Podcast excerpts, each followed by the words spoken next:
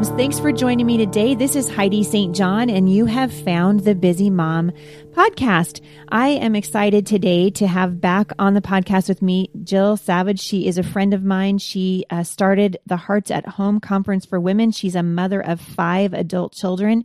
And today we're going to be talking about the challenges um, and the joys of raising uh, your children through adulthood. Something that I think that um, I would love to see get more um, airtime uh, as are as more and more women that I have been hanging out with now for 25, 30 years are experiencing this like, oh my kid, oh my goodness, my kids are growing up and I'm not sure how to transition from being their mom to being their friend and uh, or they're making decisions and they're making choices that I wouldn't have uh, wanted them to make. How do I respond to that? So Jill's here. I've asked her if she uh, would talk to me about this and just hopefully give you all a shot in the arm um, as you parent your kids all the way through. Because really, you guys, we want to finish well. And I don't know about you, but I sometimes I struggle. I mean, there are many times I'm just, I want to throw my hands up in the air and go, forget it. You know, where does a mother go to resign?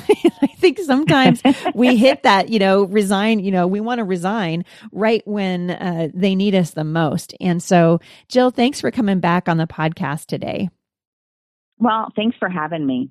It is just it's a joy to talk to you. I I mostly and you you guys have heard me say this now before, but I love the way that you live your life in authenticity uh, before other people, and I think it's important for moms to see other moms who are out there that the Lord has given a, a platform to and a desire and an ability to reach other moms. Just say, hey, there is no such thing as a perfect mom and uh, and God wants us to be hanging out and doing this thing together. And that's uh, part of what we've been talking about with Jill for the last two episodes. And um, I'm going to link back to Jill's website, to Jill Savage, and also to um, heartsathome.org. And you can find everything Jill Savage at uh, at the show notes today. So if you want to find out more about Jill and uh, order her books, head on over to um, HeidiSt.John.com forward slash podcast and you can uh, get all that information there. So, Jill, you've got five kids who are 20 years of age now or older, correct? Mm-hmm. Yep, I sure do. And when you, when your first, when your oldest ones were kind of, uh, you know, making the jump from teenager into adulthood, uh, did you have kind of an idea in your head about how that was going to go? Well, I think we all do um, to a certain extent. I don't know that that idea is always accurate. Yeah, right. um, and so, and it was so hard because when my older two were heading into adulthood, you know, I still had little ones at home yep. because there was a 13 year difference yep. uh, between my oldest and my youngest. And so I was, uh, I had one foot in one world and one foot in another. Yep. And I, it was, it was challenging to mm-hmm. make that transition. Mm-hmm. Uh, I think that, um, especially with the older two, I was a little more um, oh, could you say controlling? Yeah, hmm, I yep. guess that would probably be the good word. yeah. Um, a, a, little more controlling because I was used to um, kind of, you know, obviously being in charge of all five of my children's yep. lives. Yep. And um, and so yes, it took uh, quite a bit of um, learning how to let go, uh, learning how to uh, let them make decisions mm-hmm. that I wanted to influence, and I still could influence, but I also had to learn how to step back, and um, sometimes they had to they had to experience the consequences of a of a mm-hmm. poor decision. Mm-hmm. Uh, mm-hmm. sometimes I had to. I'll tell you, as they get older, this is what I I, I particularly learn, and, and this once they're either out of college or they're living on their own, or maybe they're mm-hmm. getting married. Mm-hmm. Um, this is what I find myself doing a lot. Mm. biting, biting your tongue. mm, mm. Yeah. Yep, yep. Exactly. Yep. I yep. mean, you just and, and you you know, and I pray, I pray that they, uh, especially if it's something that I'm concerned about or I want to speak into, I pray that they ask me my my thoughts. But because honestly, you know, uh, um, a lot of times they will. What do you think I should do? Um, and I'm so appreciative of, of those times where they, uh, they allow me to speak into it. Yeah. And other times I just have to learn that they now um, are independent of us and they have to make decisions on their own. And that's hard. And I'll tell you the other piece of this that I think is really hard. And I think we deal with this even when our kids are at home, but I think it happens with bigger things as our kids get older. And that is um, to recognize that their decisions do not define who we are as a mother. Wow, so important. You should say that again. Can you say that again? Our kids' decisions do not define who we are as a mother. Mm, so important. Because our identity has to be in Jesus Christ. Yep. Our identity cannot be in our children's appearance. It cannot be in our children's choices. Yep. It cannot be in our, our children's uh, good choices or bad choices. It has to be in Jesus Christ. And and if it, if we are attached to our kids' choices and that and we're using that to define ourselves, we are going to be on an emotional roller coaster and and it's like it's like building our life on sinking sand. But if we will build our identity in jesus christ that is building our life on a solid rock.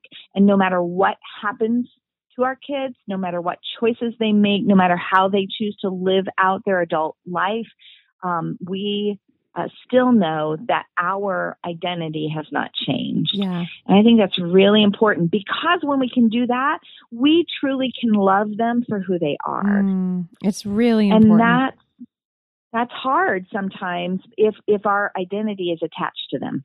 Well, and I think it, it kind of it stems back to the no more perfect moms. I think that, you know, when our kids make decisions and they're bad decisions, we feel that it, ref- and it somewhat does, ref- it, because it can't, you can't help it, sort of reflects on the parents a little bit. But when we take that, that reflection, that bad choice and internalize it and just go, Oh man, this was all me. It was all me. No, it wasn't all you. Your, your kids no. reach an age of accountability where they are accountable to the Lord which is, you know, it's tough for moms who are like, why did you do that? Like I've told my kids before, I realize that when my kids embarrass me, it's because typically because I'm, I'm struggling with my own pride. You know, I'm thinking, yep. you know, what so and so uh, gonna think of me? But as our kids get older, particularly as they become adults and begin to, you know, live life on their own, we uh, need to change the way that we see them. And our role goes from, you know, that controlling, which I think partly, you know, I also I agree with you. I was more controlling of my older kids and probably less of my younger ones, but part of it is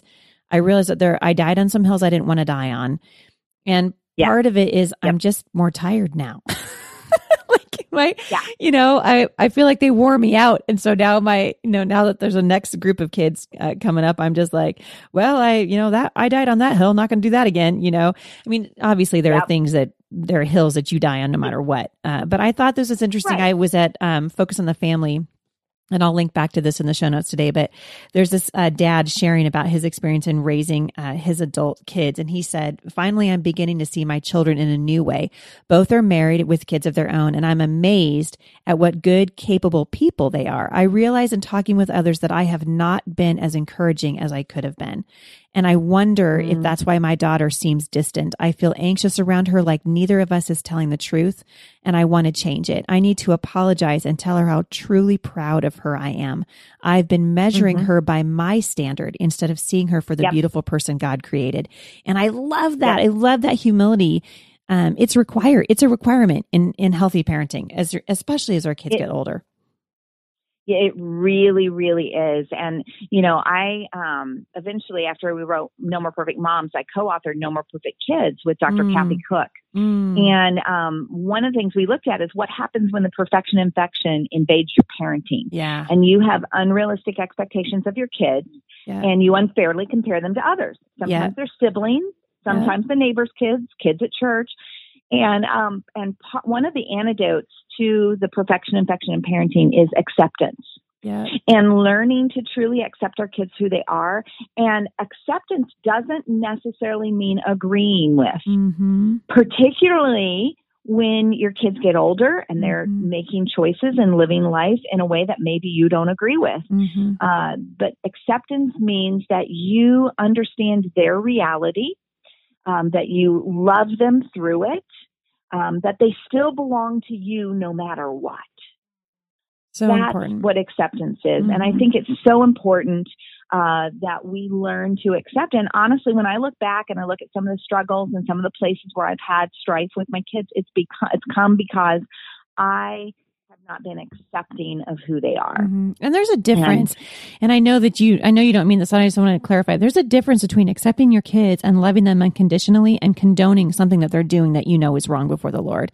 And I think, boy, oh, these are these are absolutely. tough. I mean, we're living. I mean, Jill, you you know this. You and I could probably talk about this for hours as well. We are living in difficult, difficult times, and our kids are mm-hmm. listening. You know, they're being bombarded with voices that are absolutely counter to the Word of God, more so than any generation I think that I have have lived to see. And so mm-hmm. being able to shepherd our kids and give them win- wisdom and insight without being critical and pushing them away. Yes. Is really, yes. really challenging. And I think parents well, need to know it's it's okay that it's challenging, but you can you can be both loving and truthful because God has asked you to be both of those things. Absolutely. Absolutely.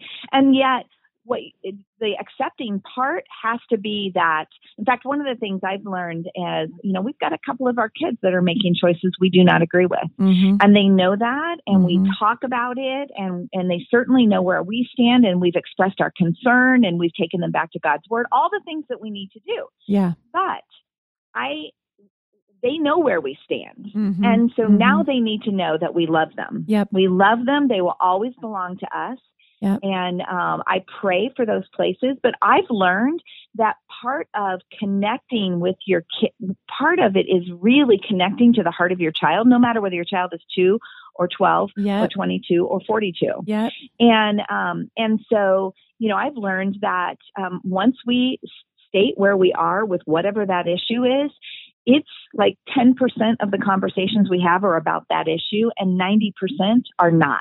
Mm. Because, because I want to have the ability to continue to speak into their life. Yep.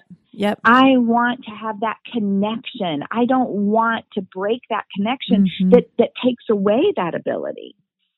And so that's that's the hard part. I think we uh, you know, we can tend, especially when a child is making a really poor choice, mm-hmm. we can tend to move into lecture mode. We can mm-hmm. tend to, you know, uh, always being addressing it. Mm-hmm. And they know, they know where we stand. Mm-hmm. And so we pray, okay, Lord, show me when I have an open door to do that right. and I need to be faithful and walk through it. Yeah. And then show me when I just simply need to love and it needs to that issue needs to not be on the table mm-hmm. so that I can preserve this mm-hmm. relationship. Yep, it's so important. And I think for, you know, moms and I know there's a lot of dads now who are listening to the podcast too. And I, I think it's important to be reminded um, of God's heart for the the parent child relationship. He desires that we um, that we are imitators really of Christ, that we are Christ to our children. Mm-hmm. And Ecclesiastes remind us that there's a time and a purpose for every everything under yes. heaven. And so as we consider our situation with our kids, it's important to say, Lord, is now the time, is is right now the time that you want me to take steps to either restore mm-hmm. a relationship that I have with this child or to speak truth into their life, even though that truth might be painful for them to hear. Proverbs says that right words spoken in the right time are like apples of gold in a silver setting. And if we mess either one of those two things up, either the timing is off or the words are off, then the then the the words that God wants to get to the heart through to the heart of that child can't get through in the way that they would have if we had waited for either God's word or yep. God's timing. And when those two things come together and we can go to our children and say, listen, we want we we're going to talk to you about this because we love you. Oftentimes I've noticed with my kids that when I start by admitting my own imperfections and just saying, listen, these I life is hard, right? And we're struggling, but we're struggling mm-hmm. to walk in a way that pleases a perfect God who says that he will guide us and guard us and govern our sons and our daughters in ways that we as parents could never carry out on our own. And I think we need to remember that. Like we're we're coming before the Lord and saying, "Lord, change change the situation um, to in into something that is pleasing to you and that God can do it. It's never too late. And I think so often I'm hearing from parents that are frustrated and tired and weary. And I just want to tell them today, it is never too late with the Lord. Don't stop praying for your child. Don't stop loving him. Yep. Don't stop inviting him over for yep. dinner. You don't have to invite sin into your life to invite your children into your life, to love your kids and uh, speak to them in a way that God would have you do it. It's just, um, I think, mm-hmm. boy, you know, our kids need us to love them. They really do. Mm-hmm. Oh, absolutely. And I think sometimes um, we get confused and we think, well, if I love them, it's like I'm condoning their behavior. Yeah. Not no, not at all. Yeah. Um, you know, when I when I look at the life of Christ, he stepped into the world of Yeah. of those that he that he was ministering to, Yeah. and he spoke truth. He did. But he also he loved them, Yeah. and and he loved them in such a way that they could accept that truth. Yeah. Well, he was the ultimate paradox. I mean, he really was the he was the paradox of grace and truth that we struggle so hard in this generation. Mhm. Uh, we struggle for it because I think it's a spiritual battle, right? I mean, it's you know the devil doesn't care which ditch he knocks us into, so long as we're in a ditch. So we could be in the ditch of grace and just not be willing to tell the truth, or we could be in the ditch of of legalism and and adhere so harshly to the truth that they don't hear the grace in our voice and they don't hear the love of of God who said, "Listen, I died for you so that you could be set free." so that you don't have to live this way. And I think, man, Mhm. we we wrestle for that. Um, at least I do. I wrestle for that. My, I tend toward, and I've always been this way. You know, my gift really is a gift of exhortation and of see, sort of seeing. I tend to see things in shades of black and white, and I am Yes. constantly going before the Lord Me and saying, too. "Father, give me grace," because I just want to go. What is Yes. wrong with you? You know, and and God Yes. saying, "That's that that really that really isn't me." So go back and try it again. you know. Yeah, God's really been growing me in compassion Yeah. um, because I I'm a buck up mom. Yeah. I am. I'm just kind of buck up, move on, and Yeah. and that's been a place that God's really been growing me, and that that compassion works with acceptance and it works with love and all of that together. But He's really, really helping me to um, learn to build more bridges with Yeah. my kids to Mhm. um, to you know definitely um, uh, step into their world a little bit, have a Mhm. little bit more understanding, and that builds connection. Yes. And we need connection before we can, we are effective at correction. Yep. Yep. And so that So that's right. why this is so very important. Mm, so good. Thank you so much, Jill, for hanging out with me over here at the podcast. I just, I'm always encouraged by your heart for moms and your heart for the Lord and for shepherding kids for such a time as this. Uh, never has it been more important, I don't think, for moms to hear um, voices of other women who have been there and done that aren't afraid to say, boy, this is hard. Um, but it Mhm. works with the Lord. It really does. So thank you for, for joining me. I really have uh, enjoyed having you here.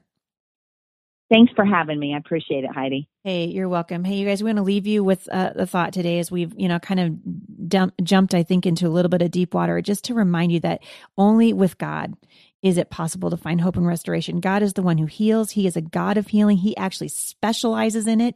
He specializes in restoration. It is never too late, even when your kids are grown. Jesus promised in Mark 10 27 that with God, all things are possible. We can count on it. Thanks for listening today. I'll see you back here next time at the Busy Mom Podcast. For more encouragement, visit me online at thebusymom.com.